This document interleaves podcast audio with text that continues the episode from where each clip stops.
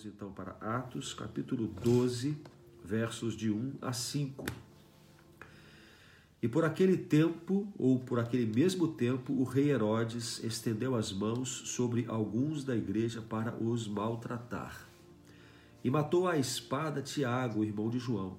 E vendo que isso agradara aos judeus, continuou, mandando prender também a Pedro. E eram os dias dos asmos.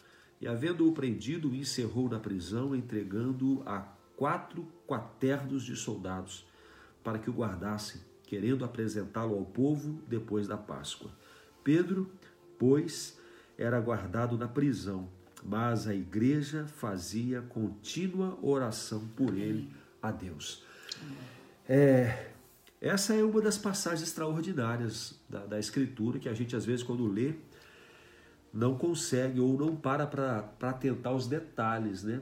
Pedro está preso, Herodes está perseguindo a igreja. Se você volta um pouquinho, né, você vai observar aqui que a igreja está sofrendo essa perseguição e aquele tempo da, da dispersão da igreja. Nós falamos ontem aqui sobre Filipe, né? ontem não, sábado, sábado. sobre o Filipe pregando ao eunuco lá no Etíope e o Senhor fazendo sinais e prodígios através da igreja, mas a igreja sendo perseguida. Então aqui nesse momento é morto a espada Tiago. Esse Tiago aqui, gente, não é qualquer Tiago. Esse Tiago, irmão de João, é aquele amigo de Jesus, uhum. aquele amigo íntimo de Jesus. Então, era uma pessoa muito significativa na igreja. E de repente ele é morto, uhum. cruelmente, a espada, a mando de Herodes.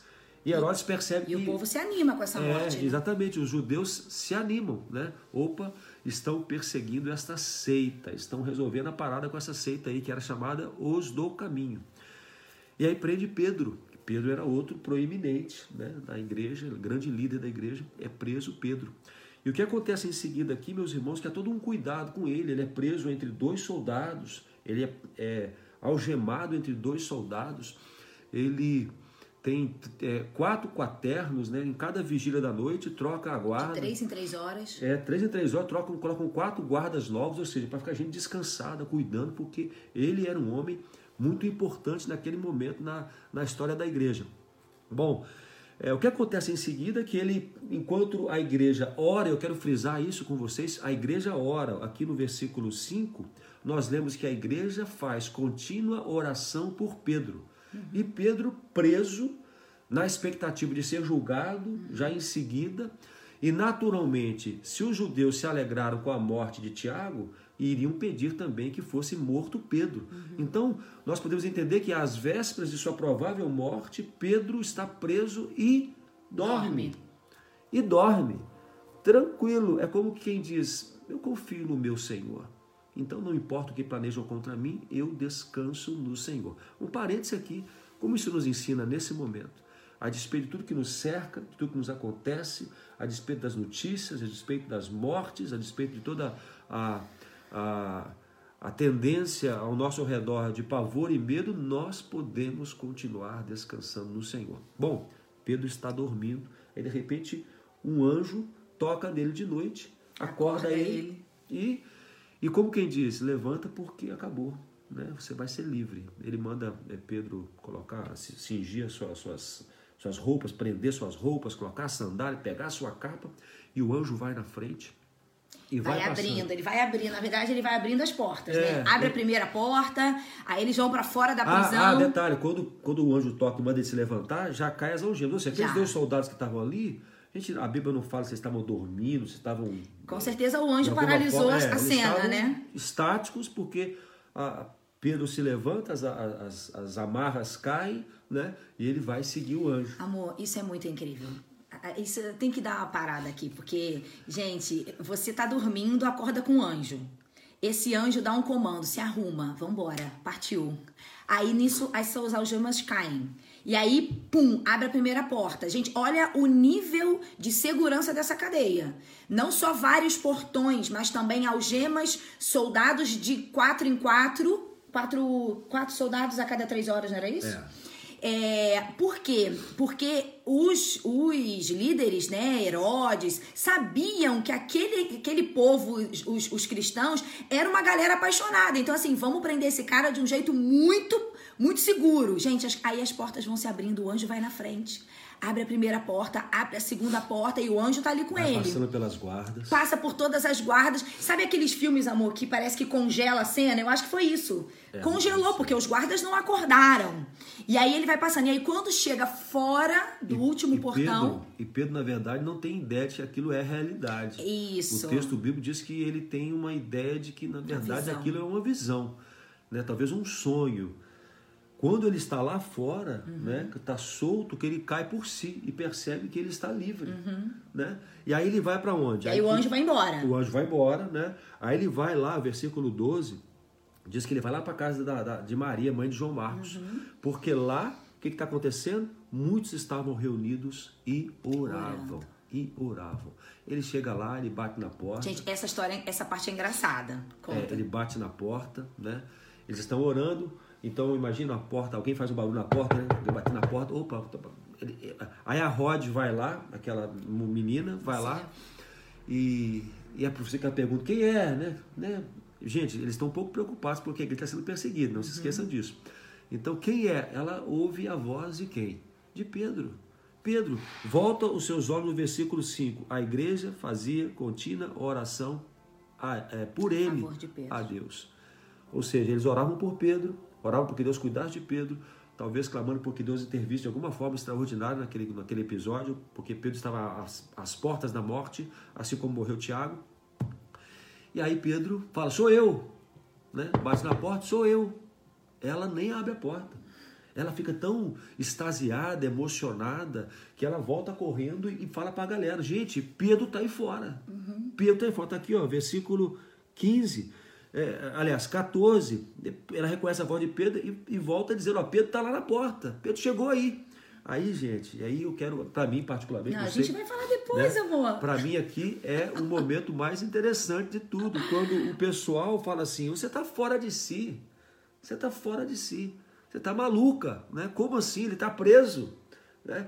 Mas gente, eles estavam orando por Pedro, eles estavam orando por Pedro. Até que alguém fala assim: deve ser o seu anjo, gente. Só um parênteses aqui também. Não é que eles estão defendendo aqui a a existência de anjo da guarda, como alguns aí usam esse texto, para não tem base bíblica para crermos em anjo da guarda. Embora alguns judeus crescem que houvesse um anjo particular para cada pessoa, que fosse até semelhante ao seu corpo, seu aspecto físico, a Bíblia não defende a figura do anjo da guarda, tá? Depois, outro dia, a gente fala sobre isso com mais profundidade. Mas eles não creem que a menina fala a verdade. Fala, você está ficando maluca, né? Tá ficando maluca. E aí, gente, Pedro insiste em bater. Pedro vai lá, bate mais um pouco, né? Bate mais um pouco. E aí eles abrem a porta e se espantam. E em seguida Pedro conta o seu testemunho conta como que Deus agiu de maneira extraordinária ali livrando da cadeia. Gente, que história, né? Olha, a Bíblia é incrível. Tem algumas coisas aqui que a gente não pode deixar de pontuar, de ressaltar para vocês. Primeiro, saber que a igreja ali estava passando por uma grande perseguição. E não era uma perseguição qualquer, era perseguição de morte. Quando você pensa que Tiago morreu ali decapitado, isso é grave. Então, isso nos faz pensar que às vezes a gente vai passar por tribulações, sim. Isso não significa que Deus nos abandonou, isso não significa que Deus se esqueceu da gente. Pensa, nós temos ali dois apóstolos, Tiago e Pedro. Um é morto, o outro é livre da prisão. Qual é o critério de Deus para falar, olha meu filho, esse você eu vou te poupar, olha meu filho, você eu não vou poupar? A gente não sabe. E, e quem somos nós para dizermos, mas não é justo Tiago ter morrido? Gente, Deus, Deus, ele, ele, ele governa os planos.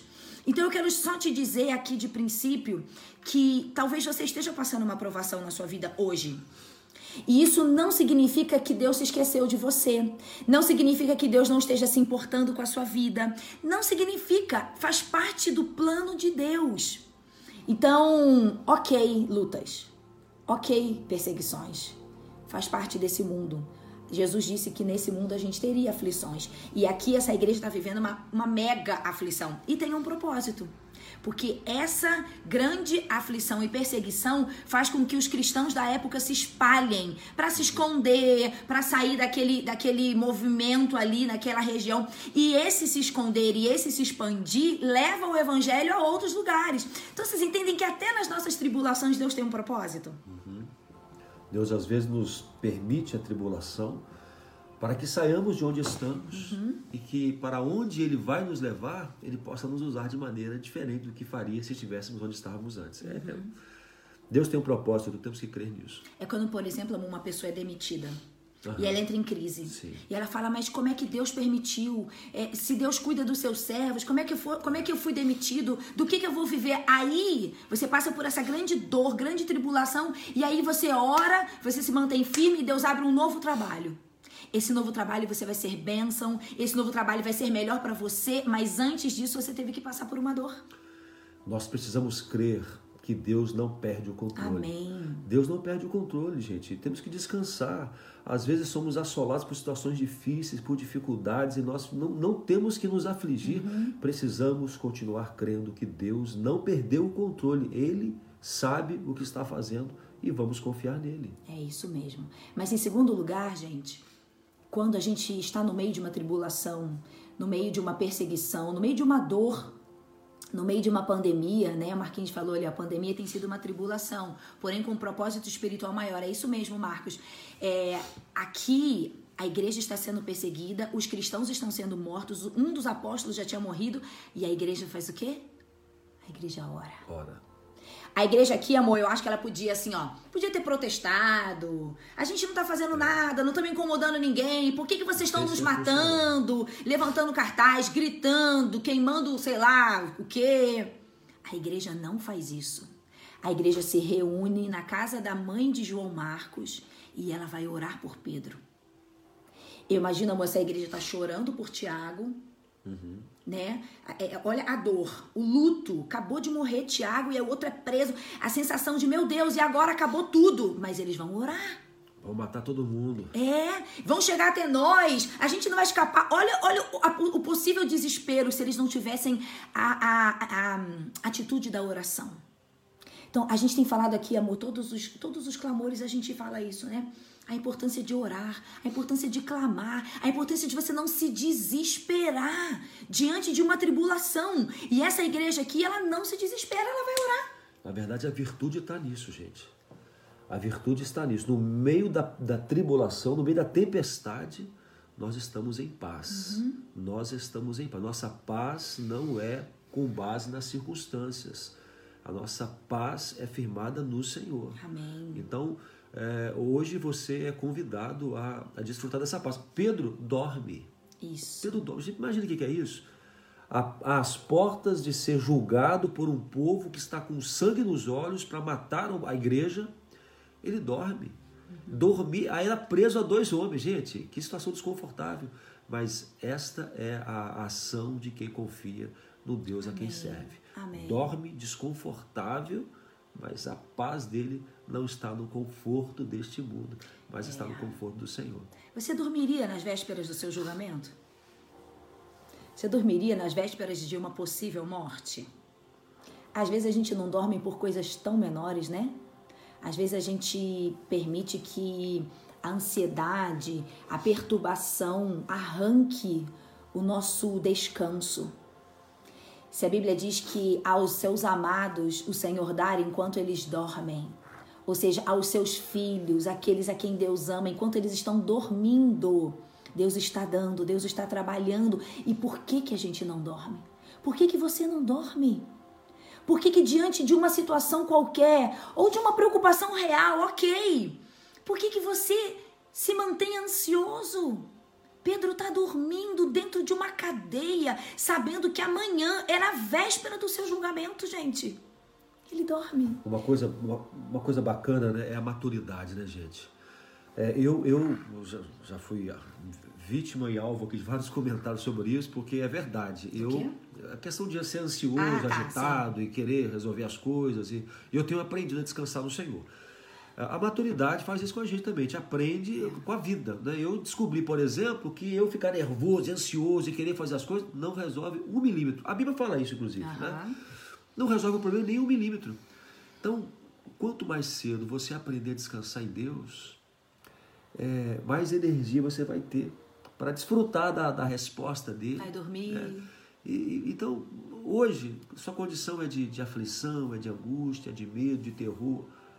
Descubra que vale a pena dormir. Amém. Dormir. mesmo enquanto eh, se aproxima de você um aparente momento ainda pior do que você vive agora. É isso mesmo. Continue confiando no Senhor. Há poder quando a igreja se levanta para orar. Há poder, há poder, querido. Levanta a sua igreja, a sua célula. Levante grupos de oração. Eu, eu sempre que eu vou falar em algum lugar, ou que o Fabrício vai sair para fazer divulgação do Barnabé, a gente levanta pessoas estratégicas, são os nossos intercessores. Eles começam a orar por nós. Gente, a nossa igreja viveu duas situações nos últimos dois anos. A primeira delas foi nossa amiga que está aqui, a Gra. Ela enfrentou um câncer muito sério. Três anos mais ou menos, né, Gra? E um câncer no fígado. Você tem noção do que é isso? E aí, é, a, a, o prognóstico era muito ruim. Câncer no fígado. Vocês sabem que isso, teoricamente, quase não tem cura, né? E aí a igreja se levantou para orar por ela a igreja, os irmãos. Fabrício chamou ela lá na frente, junto com seu marido, e nós clamamos e nós choramos e nós começamos a orar por eles, a orar por eles. E aí, gente, a Gra fez uma cirurgia, tirou um pedaço do fígado. E quando nós fomos lá na consulta para ver, tirar os pontos e, e, ver agora, é o que? Químio, é rádio, é uma nova cirurgia, o médico virou para ela e falou assim: não era um câncer, era uma bola de gordura. Dois anos, né? Gente, a gente sabe que não era uma bola de gordura, era um câncer que Deus transformou numa bola de gordura. E o médico disse assim: pode ir embora, tá tudo certo. Não fez nada, né? Nada! Aí, um ano depois, o Iago, que tá aqui com a gente todos os dias. Não, teve outras situações, né? Não, não, eu separei essas. Ah, tá. Temos várias. Temos outras lutas contra câncer na igreja. Meu Deus! Pelo menos mais duas, né? É, tivemos, tivemos. E aí tá aí o Iago, ó, câncer na cabeça, um jovem, 21 anos, 22, não sei quantos anos tem o Iago. Novinho, garotinho. Garoto, piazão, piazão. E aí, um câncer na cabeça.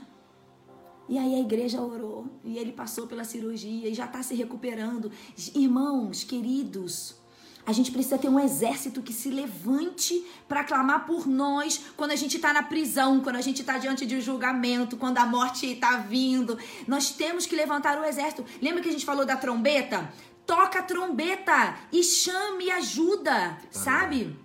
Então, é, Deus está Deus tá respondendo. A igreja, quando se levanta para orar, o Senhor atende. Tá, mas vamos falar uma coisa bem recente. Ontem à noite, no nosso Isso. culto, né, nós terminamos o culto ontem fazendo um apelo é, para orarmos por cura. Cura Amém. em todos os âmbitos, né? Cura no, no, no âmbito emocional, no âmbito físico e espiritual. E nós oramos ontem. Até agora, nesse momento, uhum. nós já recebemos duas respostas, Amém. duas pessoas que nos deram feedback da oração de ontem. Então, e coisas assim, coisas sérias, né? Coisas sérias. Curas grandes. É, coisas é, grandiosas, que depois, se eles nos autorizarem um dia, podemos até compartilhar. Mas dizer que há poder Amém. na oração, há poder na oração.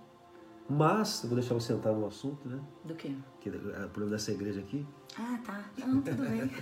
Pode falar. Nem a igreja, é. essa igreja aqui, ela estava orando, mas ela não estava crendo na oração que estava fazendo. Olha que coisa. Vê se não acontece com você isso. Quando você ora e quando você não crê que a sua oração, não crê verdadeiramente é. que a sua oração vai ser respondida. Porque quando Pedro bate na porta, olha só, eles estão orando já há muito tempo por Pedro. Então é natural que eles estão na expectativa burra que Deus vai fazer. Pedro bate na porta. Pedro bate na porta e eles não acreditam que é Pedro. Uhum. Eles chamam a menina de maluco. Tu é maluca, não é Pedro. E ela fala, não, peraí, ele bate mais forte ainda. Quando ele aparece, o pessoal fica. Né? Tanto é que depois ele gasta um tempo ali contando o que aconteceu com ele, narrando o que aconteceu com ele, que ele se livrou da prisão, que Deus o livrou da prisão. Então nós precisamos, meus irmãos, em nome de Jesus, isso é um desafio para nós. Nós temos que romper essa incredulidade Amém. que ronda. Quando eu falo a igreja, começa na gente. Nós somos a igreja. Nós somos a igreja final. Então, nós temos que romper essa incredulidade que nos aprisiona. Nós muitas vezes oramos e não cremos que nossa oração será respondida. Uhum. Não cremos. Nós precisamos aprender que o nosso Deus é o mesmo Deus que fez o que fez no passado, é o Deus que faz o mesmo hoje. Amém. Pode fazer por você, não sei qual é o seu problema, não sei qual é a sua enfermidade, em qual área da sua vida você tem alguma doença, mas você pode orar e pode clamar. É por salvação, é por cura física, é por problema emocional. Ore, Amém. ore e não caia nesta cilada de não crer. Uhum. Gente, como é bom quando a gente ora e crê que Deus vai responder. A gente dorme. A gente dorme, a gente descansa, a gente desfruta. E Deus tem um tempo certo, então não se esqueça disso. Talvez Deus não responda imediatamente, mas Ele está batalhando por você.